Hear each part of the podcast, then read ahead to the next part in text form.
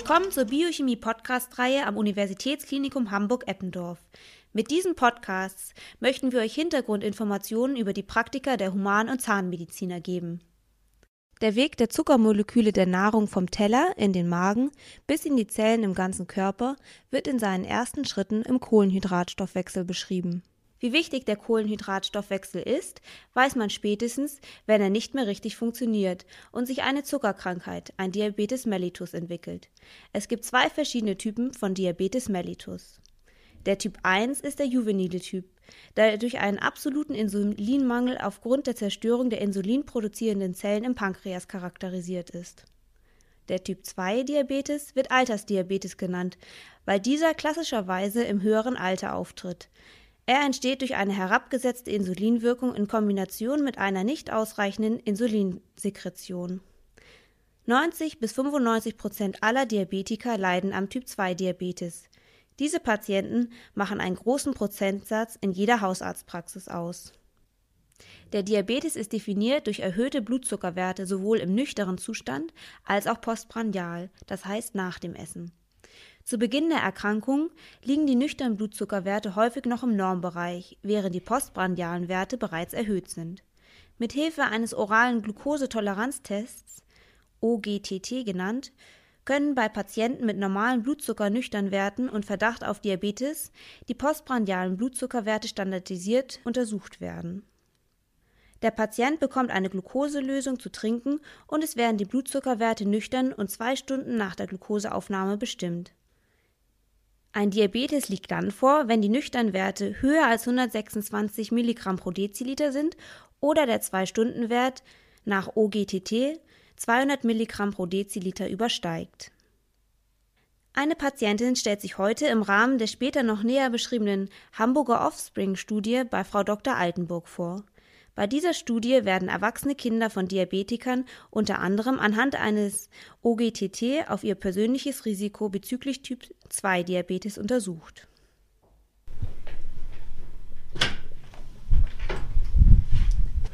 Guten Tag, Frau Dr. Altenburg. Kommen Sie doch bitte rein, nehmen Sie gleich einmal hier Platz. Ja, danke. Sie kommen ja heute das erste Mal zu uns im Rahmen der Offspring-Studie. Ähm, Sie kommen, weil es bei Ihnen in Ihrer Familie Diabetes gibt. Erzählen Sie, wer hatte bei Ihnen Ja, Diabetes? genau. Also mein Vater hatte Diabetes, hat er ungefähr so mit 60 hat man das entdeckt und er musste dann Tabletten nehmen und später dann auch spritzen. Und jetzt wollten Sie mal wissen, ob Sie, ein, ob Sie davon auch betroffen sind. Sie haben wahrscheinlich von uns dann auch gehört, dass es eben ein höheres Risiko ist, wenn man Ja. in der Familie das hat. Sie wissen, dass man es nicht automatisch bekommt, sondern dass es davon abhängt, wie man dann auch lebt, wie man Mhm. sich ernährt, ob man viel Sport macht. Aber Sie wollten das jetzt einmal testen lassen. Genau. Gut, ähm, draußen ist schon der, Blutdruck, äh, der Blutzucker gemessen worden. Ja, das Ich habe den Wert hier schon bekommen. Der Mhm. ist jetzt 92. Das ist ein ganz normaler Wert. Ist das auch früher so beim Arzt immer normal gewesen? Ja, Ja. wenn mal gemessen wurde, dann war das immer so. Bis jetzt immer ungefähr. alles in Mhm. Ordnung gewesen. Dann wollen wir jetzt mit dieser Untersuchung, die wir jetzt durchführen wollen, einmal sehen, wie ist denn der Blut äh, oder der Stoffwechsel des Blutzuckers, nachdem Sie sehr viel Zucker zu sich nehmen. Mhm. Weil wir sehen, dass ganz häufig der Blutzucker nüchtern noch ganz normal ist, aber nach der Mahlzeit dann schon erhöht. Mhm. Ich habe hier eine Flüssigkeit, die sollten Sie so zügig trinken, innerhalb von zwei Minuten. Mhm. Ähm, dann werden wir nach zwei Stunden nochmal den Blutzucker abnehmen und messen. Mhm. Wir werden das ins Labor schicken, die Wert, äh, das Blut zur Analyse, sodass wir nicht heute den Wert schon bekommen, sondern Mhm. wir werden den in einer Woche mit Ihnen sozusagen besprechen, wenn das Ihnen passt. Sie Mhm. können vorne dann einen Termin machen, wie es für Sie am besten Ja. ist. Und dann besprechen wir die ganzen, ganzen Resultate und dann können wir uns ein bisschen über Ihr Risiko unterhalten. Mhm. Gibt es sonst Fragen? Ja, darf ich dann ein bisschen spazieren gehen? Nein, spazieren gehen, das geht leider nicht, weil wir wissen, wenn man sich körperlich anstrengt, verändert das den Stoffwechsel. Und dieses ist sozusagen eine standardisierte Untersuchung und die sollte in Ruhe erfolgen, auch relativ schnell rum. Gut, mache ich. Prima. Der auch in der Klinik zur Diagnose eines Diabetes mellitus benutzte OGTT wird auch hier im Praktikum durchgeführt werden. Dieser Test wird nüchtern durchgeführt. Das gilt sowohl für den Patienten in der Arztpraxis als auch für euch als Probanden im Biochemiepraktikum. Zu Beginn des Tests wird der Nüchternblutzucker gemessen. Das müsst ihr unbedingt vor der Einnahme der Glukoselösung machen, um einen unerkannten Diabetes mellitus auszuschließen. Bei einem nüchternen Glukosewert von über 126 Milligramm pro Deziliter solltet ihr den OGTT nicht durchführen. Ist der nüchterne Wert aber okay, wird anschließend die standardisierte Zuckerlösung getrunken, die ein Gemisch aus Mono- und Oligosacchariden enthält. Das Wie viel soll man jetzt trinken? Das Ganze. Ja.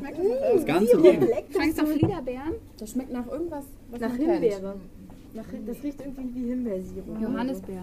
Oh, Johannisbeer, genau. Johannisbeer Muttersaft. Ja, schmeckt auch nach Johannisbeer. Oh, es zieht aber. Und es hat Alkohol. Echt? Damit das Ganze nach etwas schmeckt, haben die Hersteller de dem Glukosesirup noch Johannisbeer-Muttersaft hinzugefügt. Wie bei allen Fruchtsäften entsteht auch im Johannisbeer-Muttersaft durch natürliche Gärung Alkohol. Somit sind in unserem Glukosesirup Spuren von Alkohol enthalten. Laut Beipackzettel etwa 0,01 bis 0,06 Volumenprozent. 60 und 120 Minuten nach vollständigem Austrinken der Zuckerlösung bestimmt ihr euren Blutzuckerwert mit einem sehr anwenderfreundlichen Messgerät. Aufgrund der Ergebnisse könnt ihr sehen, ob bei euch eine normale oder pathologische Glukosetoleranz vorliegt. Die Bedienung des Blutzuckermessgerätes ist denkbar einfach und wird hier nicht erklärt. Die Gewinnung des Blutstropfens bedarf jedoch erfahrungsgemäß einer kurzen Erläuterung. Hätte ich das an den Rand stechen müssen? Ich habe oben drauf gesetzt. Ja, also besser ist immer, wenn du es an, an den Rand machst.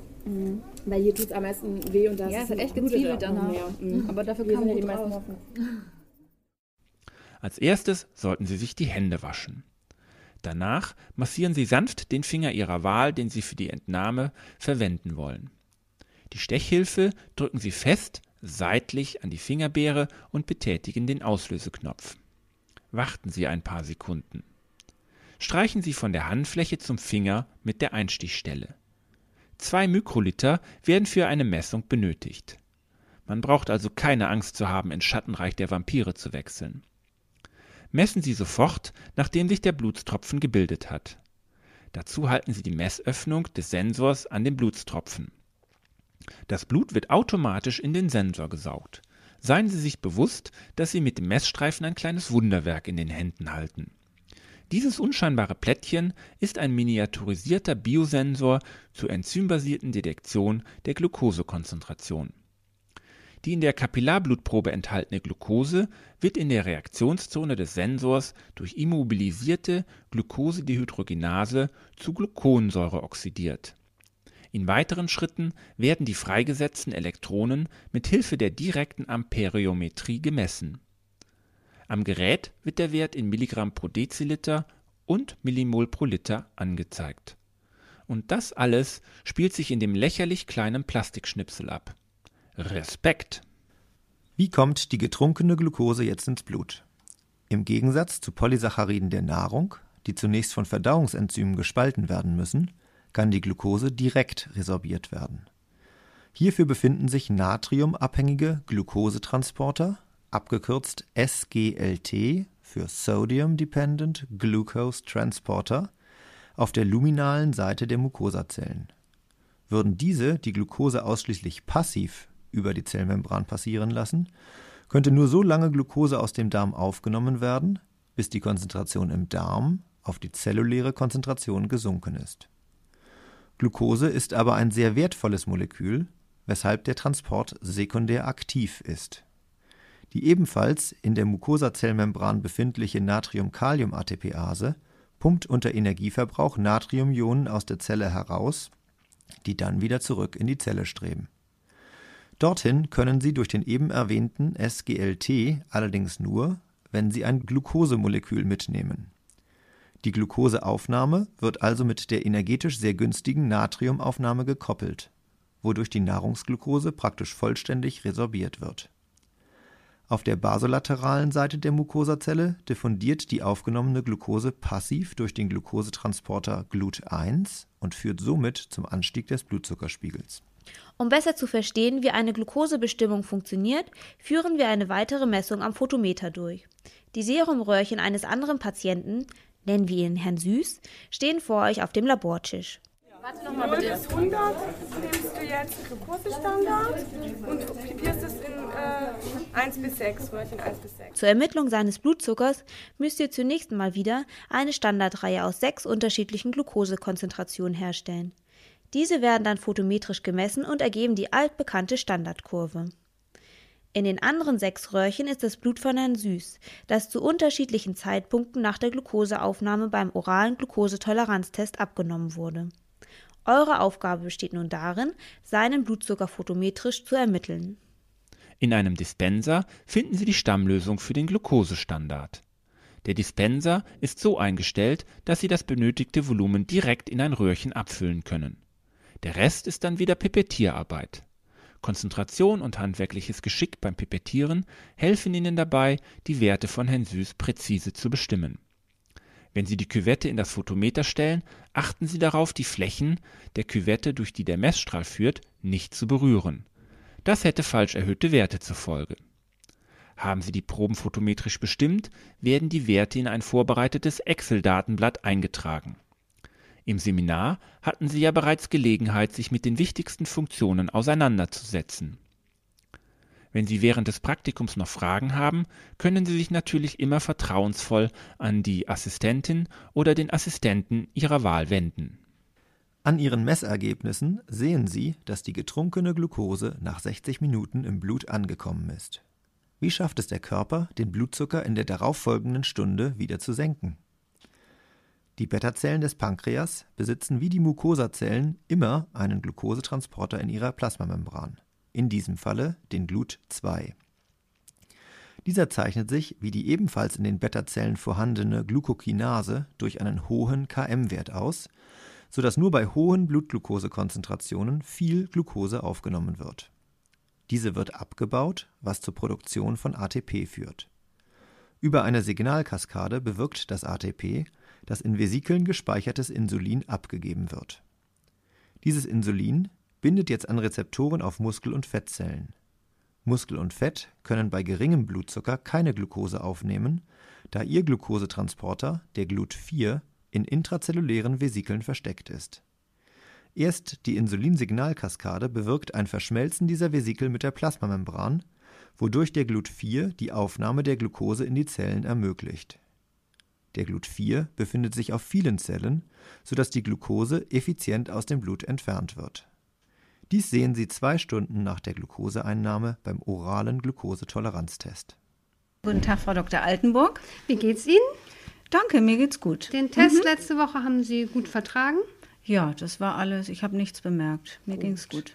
Sie sind ja heute gekommen, um die Befunde zu besprechen, die Ergebnisse, die der Test ergeben hat. Ich habe sie jetzt hier vorliegen. Ähm, der Blutzuckerwert nüchtern war ganz in Ordnung gewesen mit 92, aber nach zwei Stunden betrug der Wert 150 Milligramm pro Deziliter. Dazu muss man wissen, wenn dieser Wert über 200 nach zwei Stunden ist, würde man sagen, Sie leiden an einem Diabetes. Das ist aber nicht der Fall. Wenn der normale Wert wäre ein Wert unter 140 Milligramm pro Deziliter, sodass Sie sozusagen in einer Grauzone sind zwischen 140 und, hun- und 200 mit den 150 Milligramm pro Deziliter. Und dann spricht man davon, dass es doch eine gestörte Glukosetoleranz ist, was bedeutet, dass man sieht, dass Sie jetzt aktuell schon etwas Probleme haben, die den Zucker, den sie aufgenommen haben, in der normalen Zeit zu verarbeiten. Hierbei handelt es sich jetzt nicht um eine Zuckerkrankheit, aber es ist vielleicht der erste Schritt auf dem Weg dorthin. Ähm, deswegen ist es jetzt sehr wichtig, dass wir sie da weiter beobachten und dass sie auch ihr Leben darauf einstellen. Tja, was kann ich denn jetzt tun? Ganz wichtig ist erst einmal die Ernährung. Sie sollten Zucker im Wesentlichen meiden und vor allen Dingen Vollkornprodukte und viel Gemüse essen. Wie ist das bei Ihnen? Essen Sie denn mehr Vollkorn oder essen Sie jetzt im Moment auch noch viel Weißbrot? Nein, Weißbrot esse ich nicht so viel. Also schon mal ein Brötchen sonntags, aber sonst esse ich ganz gerne auch Vollkornbrot. Genau. Ich denke und würde Ihnen das auch raten, dass Sie mit unseren Ernährungsberaterinnen hier mal einen Termin machen. Dann können Sie mit denen genau Ihre Art des Essens durchgehen und die können dann ganz individuell mit Ihnen besprechen, wie man am besten die Ernährung umstellt. Das ist das eine, die Ernährung. Das andere ist aber auch die Bewegung. Wir bewegen uns ja insgesamt alle relativ wenig. Es ist eben ganz wichtig, um ein positiv auf diese Entwicklung zu wirken, dass man sich ausreichend bewegt. Dazu ist es jetzt nicht unbedingt notwendig, dass man gleich Sport macht, aber doch im täglichen wirklich zum Beispiel nicht den Aufzug nimmt, sondern Treppen geht, viel spazieren geht. Wie ist das bei Ihnen? Ja, also ich mache Wirbelsäulengymnastik und äh, laufe auch ganz gern, aber das könnte ich natürlich noch weiter ausweiten. Genau, den Ausdauersport, Ja. dass sie spazieren gehen, walken, machen Ja. solche Dinge, Ja. das wäre sehr, sehr sinnvoll. Und dann würde ich Sie bitten, dass Sie sich in einem halben Jahr nochmal vorstellen, Mhm. mit den gleichen Test noch einmal durchführen und mal schauen, ob es sich sozusagen die Situation verbessert hat oder ob es vielleicht in die andere Richtung geht, dass wir Mhm. das auf jeden Fall unter Beobachtung behalten. Ja, mache ich gerne. Mhm. Prima. Dann melden Sie sich rechtzeitig nochmal an. Ja, mache ich. Mhm. Gut, auf Wiedersehen. Frau Wiedersehen, Frau Dr. Altenburg. Laut des deutschen Gesundheitsberichtes leben in Deutschland 8 Millionen diagnostizierte Typ-2-Diabetiker. Da der Alterszucker oft erst viele Jahre nach Beginn der Krankheit diagnostiziert wird, muss man davon ausgehen, dass es noch etwa einmal so viele Menschen gibt, die an einem Diabetes leiden, ohne es zu wissen. Es ist bekannt, dass lange bevor der Nüchternblutzuckerwert erhöht ist, bereits postprandial, das heißt nach dem Essen, deutlich erhöhte Blutzuckerwerte auftreten. Dieses bedeutet wiederum, dass wir das Frühstadium der Diabetesentwicklung nur erkennen können, wenn wir die Blutzuckerwerte nach dem Essen messen. Um dies standardisiert durchführen zu können, wurde der OGTT eingeführt. Hierbei gilt, ist der 2-Stunden-Wert beim OGTT größer 200, liegt ein Diabetes vor. Bei Werten zwischen 140 und 200 spricht man von einer eingeschränkten Glukosetoleranz. Werte kleiner 140 Milligramm pro Deziliter nach zwei Stunden sprechen für einen gesunden Kohlenhydratstoffwechsel. Die eingeschränkte Glukosetoleranz ist meist ein Vorstadium zum Diabetes mellitus. Warum hat in den letzten Jahren weltweit, aber speziell auch in Deutschland die Anzahl der Diabeteskranken so stark zugenommen? Der moderne Lebensstil mit seinem Überangebot an Nahrung und Bewegungsmangel führt häufig zu Übergewicht. Das Übergewicht und der Bewegungsmangel sind die Hauptrisikofaktoren für die Entstehung der sogenannten Insulinresistenz. Insulinresistenz bedeutet, dass die Insulinwirkung nachlässt und für die Aufrechterhaltung eines intakten Kohlenhydratstoffwechsels immer mehr Insulin benötigt wird. Anfangs ist die Bauchspeicheldrüse noch in der Lage, große Mengen von Insulin zur Verfügung zu stellen und so die Insulinresistenz zu überwinden und den Blutzuckerspiegel im Normbereich zu halten. Im Verlauf von Monaten bis Jahren erschöpft sich diese Fähigkeit des Pankreas jedoch, sodass ein verhältnismäßiger Insulinmangel eintritt. Das ist der Moment, wo der Blutzucker ansteigt und man von einem Diabetes spricht. Zu diesem Zeitpunkt sind in der Regel bereits klinisch relevante arteriosklerotische Gefäßveränderungen nachweisbar und der Patient hat ein erhöhtes Risiko, in den nächsten Jahren einen Herzinfarkt zu erleiden. Von dem ersten Zeitpunkt des Auftretens der Insulinresistenz bzw. dem Nachweis einer eingeschränkten Glukosetoleranz bis zur Diabeteserkrankung vergehen oft viele Jahre.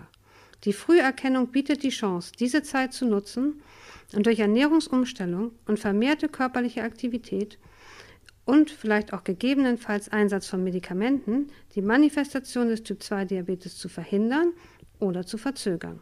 Was bedeutet die starke Zunahme von Typ-2-Diabetes für unsere Gesellschaft?